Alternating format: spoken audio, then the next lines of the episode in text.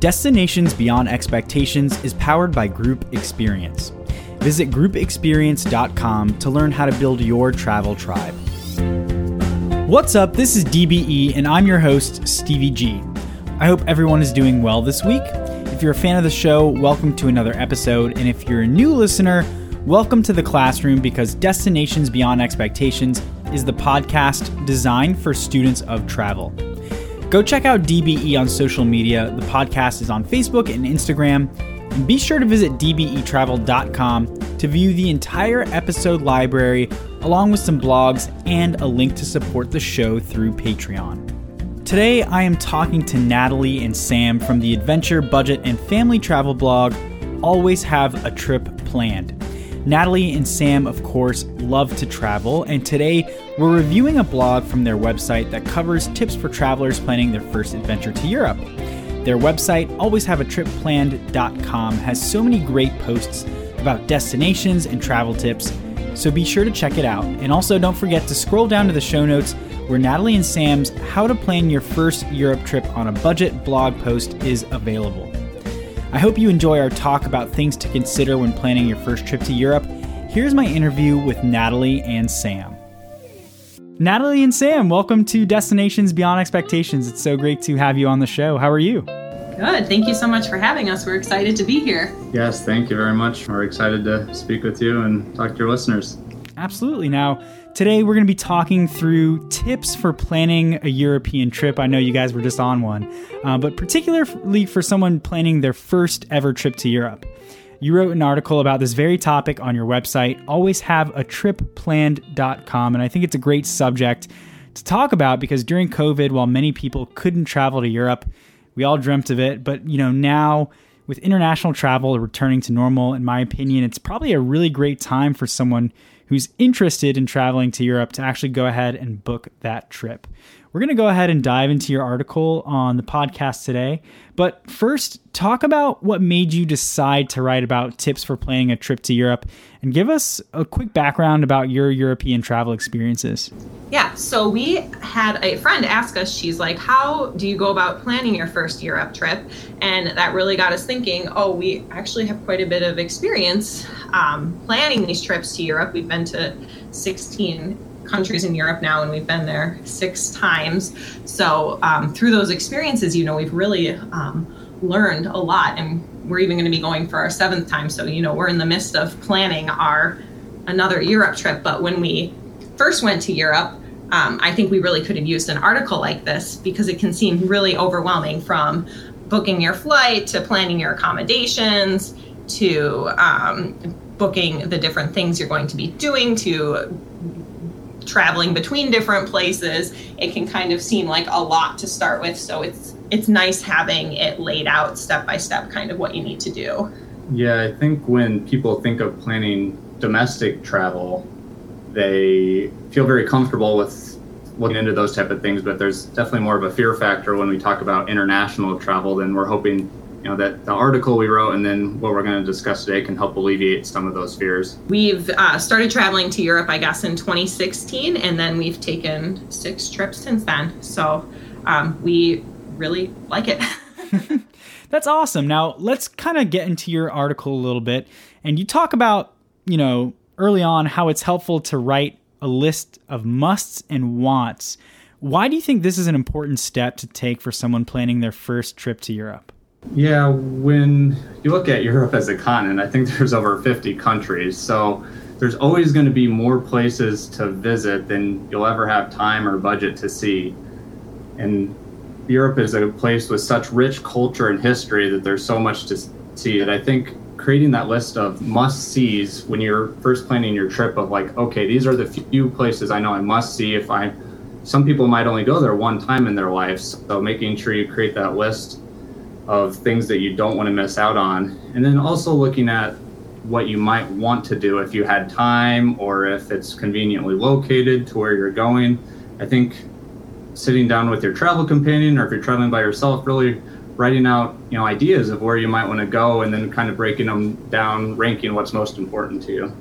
Yeah, and you know, early on in your answer there, you use the word budget. And I kind of want to ask you about that a little bit because another thing to consider on a European trip is how much time do you have and how much time can you spend in a particular city or destination. So, what advice would you give to someone who's trying to figure out how to budget their time? Right. So, first, I think you have to start with your overall budget. How long can you go for? Can you go for a week, two weeks, three weeks, four weeks? Um, and then once you figure out that, from there you have to figure out all the, you can figure out how many destinations you can go to. So we would really recommend not spending any less than like two to four days in most places.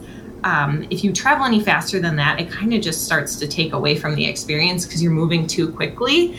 Um, and you know, in some of those places, you're going to want to do spend more time, more upwards of that, like four days uh, such as like when we went to Rome, we had a lot of different places we wanted to see and some excursions we wanted to do. So we spent more time there.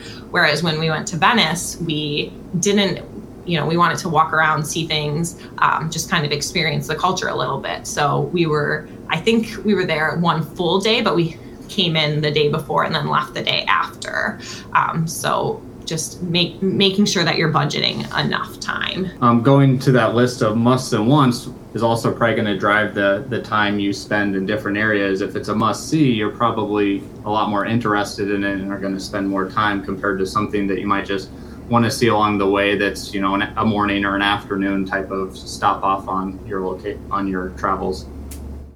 Yeah, and you know we've talked about budgeting time, which is important and something definitely to keep in mind. But I know many listeners out there probably want to know about you know actual budgeting money. Uh, so in reality, how expensive is it to take a trip to Europe, and financially, what should people keep in mind as they plan? Yeah, no, that is a great question because I think that's a definitely a big intimidation factor with international travel and traveling to Europe that people have this fear that it's going to break the bank when you go there. But, you know, from what we've learned is that's really not the case certainly people can spend as much or as little as they may feel comfortable with based on what you look into. I mean, the first major expense is the flight going over there. So that's definitely an area where we look to save the most money or look at destinations that have a affordable flight with the time we're going to be looking to. And when you look at say like accommodations that may be a large portion of your budget, you could stay in a hostel for 20 bucks a night where you're sharing a space and sharing a bathroom or you could be staying in a luxury hotel. You know ourselves personally we usually stay in what's called a pension when we go to europe which is somewhat in between a hostel and a hotel where you usually have a private bathroom but it's a very small room because we like to spend our time out exploring and really don't end up spending that much time in the accommodation anyways. Right and with looking at budget too so a couple things to keep in mind too is that it's more economic the longer you're there um, because your flight over to Europe is going to be the most expensive part of your trip. Um, and then once you're in Europe, dem- flights within Europe are really inexpensive. I mean, we've taken flights between different different cities for less than fifty dollars per person, which is you know not not super uh, common in the U.S. here, so we're not used to that. Um, but yeah, so definitely the and if you can save on that flight over there, you're gonna you're gonna really come out ahead. And then also looking at different countries. So the cost of traveling between different Euro- or in different European countries can vary greatly. So we would say it's like the least expensive in Eastern Europe, and then it gets more expensive as you head um, west and north. Yeah, and let's let's kind of stay on the topic of you know figuring out the transportation logistics because, like you mentioned, that's so important to the overall cost. Um, are there any resources or things you'd suggest someone keep in mind when it comes to planning flights or you know maybe other transportation, not including flights within Europe? So, um, kind of like Sam mentioned, you know, uh, trying to be flexible with your um, flight over there. So, usually, if you have specific dates and you have a specific place you're going, you're just going to end up paying and you know what the what the flights cost. Um, but if you can have a little bit of wiggle room with a day or two or you can maybe fly into a different city than the city you were initially thinking of. So, like once we did this when we were trying to get when we were going to Spain and Portugal, we were thinking of flying into Lisbon first, but it was over like it was I think it was over six hundred dollars more per person um, round trip to or to, one way to fly into Lisbon than it was to fly into another to fly into Madrid. So we ended up flying into Madrid because it was less expensive. And then we were able to book flights to get over to Lisbon for like less than $50 per person. Um, but one of the resources we use a lot is Google Flights, where we're always, we put in the dates that we're looking to travel, and then we start, and they have a map functionality where you're able to look and see how much it is for a different location. So you could kind of see that on a map that, oh, look, it's like less than 500 per person round trip to fly into Madrid, but then it's um, you know over a thousand dollars to fly into Lisbon, and that can kind of help drive drive that travel. Uh, something else we'd recommend is trying to book during off-peak times. Uh, we have done a lot of travel in like March and April and November, which you might not think are that great of times to be traveling throughout Europe, but we've had great weather. It's been in the 70s at least one day, all of those trips, and there's less people and it's less expensive. So it's a win win. in terms of booking accommodations for a European adventure, I mean, you talked about this a little bit in your comfortability level and what you guys typically stay in, but what are some other important factors that people should have on their mind uh, or on their radar before and as they book? Yeah, I think when finding accommodations, that can be a, a a little more tricky sometimes. Uh, we've booked through Airbnb when we've stayed in locations. We've stayed at places where other travel friends or family have stayed. You know, a really helpful thing that we've used is some of those European travel books, like Europe on a Shoestring, or some of the Fodor's or different travel books have different recommendations of places. Now, for accommodations, most European cities that we've visited are very walkable where we often look to stay close to like the city center where you can often walk to many of the major sites or things that you want to go explore. Or another option is we've stayed close to a train station or you know an area hub of transportation where it's easy to quickly get to other places. Um, when booking those accommodations, I think most European places do speak English, but sometimes the communication barrier is a little more challenging. So to always be patient with those people if you're having either an email communication or a phone conversation that they may not always translate things perfectly to just ask clarifying questions if you're trying to find out more information about the accommodations you're booking. Cool. And then finally, you know, I want to ask you about booking excursions. Uh, your blog talks about a wonderful experience you had in Rome on a food tour with a company called Eating Europe. Talk about how excursions like these can enhance a European trip and in your opinion, are these things that you should book like ahead of time or when you actually arrive to a destination? So that tour in particular, that was in Rome. Um, that was one of our best travel experiences we've ever had. It took us into a bunch of different mom and pop restaurants that we probably would have not walked into our own. They were not flashy, they weren't where all the tourists were going, um, but they really gave us a cool local and um, unique experience. And it was honestly some of the best food we've ever had. Um, and we've taken some other food tours since then too, and all of them tend to kind of bring you to those more local places. Um, and since we've been doing that, we've actually gotten better on our own locating those places where you know it's not flashy bright lights not necessarily what you your your eye would be drawn to but i think those like i said they really really help you get a more local experience. And then some other things that we have found with going to different cities too is booking like a, a free walking tour. Um, you obviously always tip your guide, uh, but those usually take you to a lot of cool spots and are a way to see the city pretty quickly. Um, when it comes to booking those accommodations, if you should do it before or when you get there, it kind of depends on when you're traveling. So, like our first Europe trip, we went the end of June, beginning of July, which I think is when everybody's on vacation. So, that we found there things we different things we looked into um, having tours of like the vatican and colosseum we looked months in advance and they were almost completely booked up so if you're traveling during peak season, you probably want to book those things beforehand. But like those free walking tours, usually we are not booking those or signing up for those until we get to the city or very soon before our trip, and we've never had any issues with that.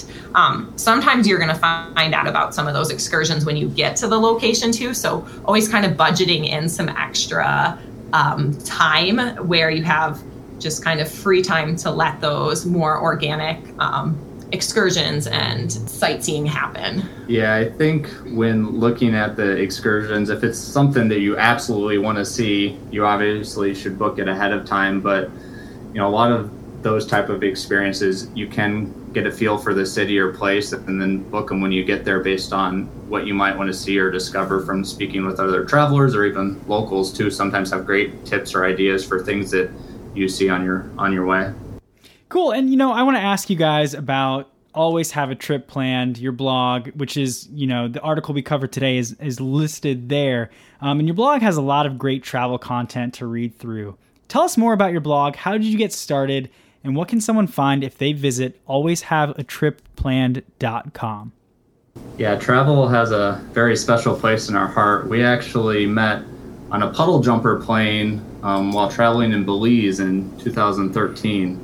So we were down there for service work that we were doing in our last year of schooling. And ever since then, we've really gotten bit by the travel bug and realized through our journey and experiences, you know, travel is a great way to experience other cultures and, you know, get different experiences. And we really love traveling to, to different places.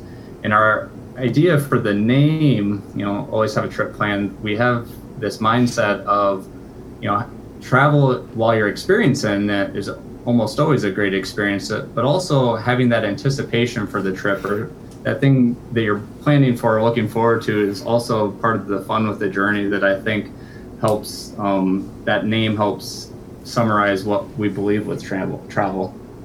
Yeah, and when I guess people would be like, "Oh, where's your next trip to?" and I would tell them and they're like, "Goodness, you're like always going on a trip." And I'm like, "Yep, always have a trip planned." And I just started saying it and it kind of caught on. Um, so that's kind of where the name came from. Um, and like Sam said, yeah, we've been bitten by the travel bug. And like once you catch that, like good luck um, because we've been to, I think, 22 countries now, um, like 20 plus national parks, 100 plus cities. Um, we just love uh, travel. And I mean, it really, you can learn so much from it. And I think it's um, very humbling too. Absolutely. I think, you know, you're, you're, I love the name of your blog. I think your story is so cool, how you're so tied to travel. Um, talk a little bit about your social media presence. Where can we go to stay connected with uh, you guys and your travel adventures on social media? Yeah, so um, we are on Instagram as always have a trip planned. Um, on Facebook as always have a trip planned. Um, like and follow us there. And then for our content, um, the best place to see that, which we have links to both of that on our Facebook and our Instagram page, would be um, to actually go to alwayshaveatripplanned.com. Um, and we have a lot of content there. We have the article we talked about today. Um, uh, you know how to plan your first Europe trip, and then we have guides to almost all the European cities we've been to, how to visit them on a budget. Um, we are, I would say, um, budget travelers. I I wouldn't say that we compromise on experience, but we look to do things in the most economical way possible. Um, we have guides on all of our the national parks we've been to. We have guides on how to save on flights, um, how to save on accommodations, and recently um, we added we have um, we just had a baby so she's 10 months old and now we've done a lot of traveling with her. And um, there's definitely been a learning curve with that. So we have a lot of content about a lot of different trips that we've taken with her. So there's content up about how to fly with a baby how to hike with a baby we're going to have some general baby tips coming up there we just got back from a trip to Iceland with our baby, so we'll be putting that up there too. And yeah, she's been on um, over, I think, 15 flights now, and we've taken her over a dozen places. So we've really learned a lot about that, and um, feel pretty strongly that you can you can continue to travel with the baby. So that's the, that's the newest stuff on there. So I've got one last question for you guys. Destinations Beyond Expectations is the podcast designed for students of travel. So I want to ask you: are, Would you guys consider yourselves to be students of travel?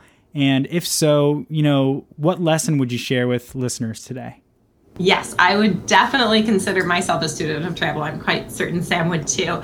Um, but I would say the biggest thing I have learned from travel is that like money does not buy happiness. So you, the people we've met, because when we've traveled through like Morocco and Belize, we've met like very poor people, and they are some of the happiest people we have ever met. So I think I think you really can learn a lot from the people you meet along the way.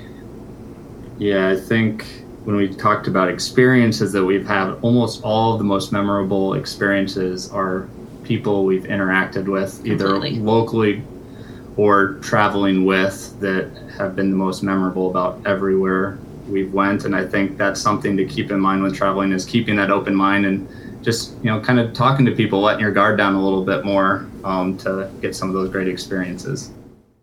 I love those answers. Natalie sam thank you guys so much for joining me today on the podcast. I really appreciate you sharing you know tips and your insight for planning a trip to europe particularly for someone planning their first trip to europe so thanks again so much for for joining me on the show Thank, Thank you, you so much for having us. If anyone has any questions, feel free to reach out to us. We love talking travel anytime. A big DBE thank you to Natalie and Sam, and listeners, thank you so much for tuning in to this week's show. The Always Have a Trip Plan blog is a great resource for travelers, so be sure to visit alwayshaveatripplanned.com to read more of Natalie and Sam's work, and don't forget that a link to their article about planning a trip to Europe is included in the show notes for this episode. If you want to stay connected to the Always Have a Trip Planned blog, you can give Natalie and Sam a follow on social media. I've included their social media pages in the show notes as well.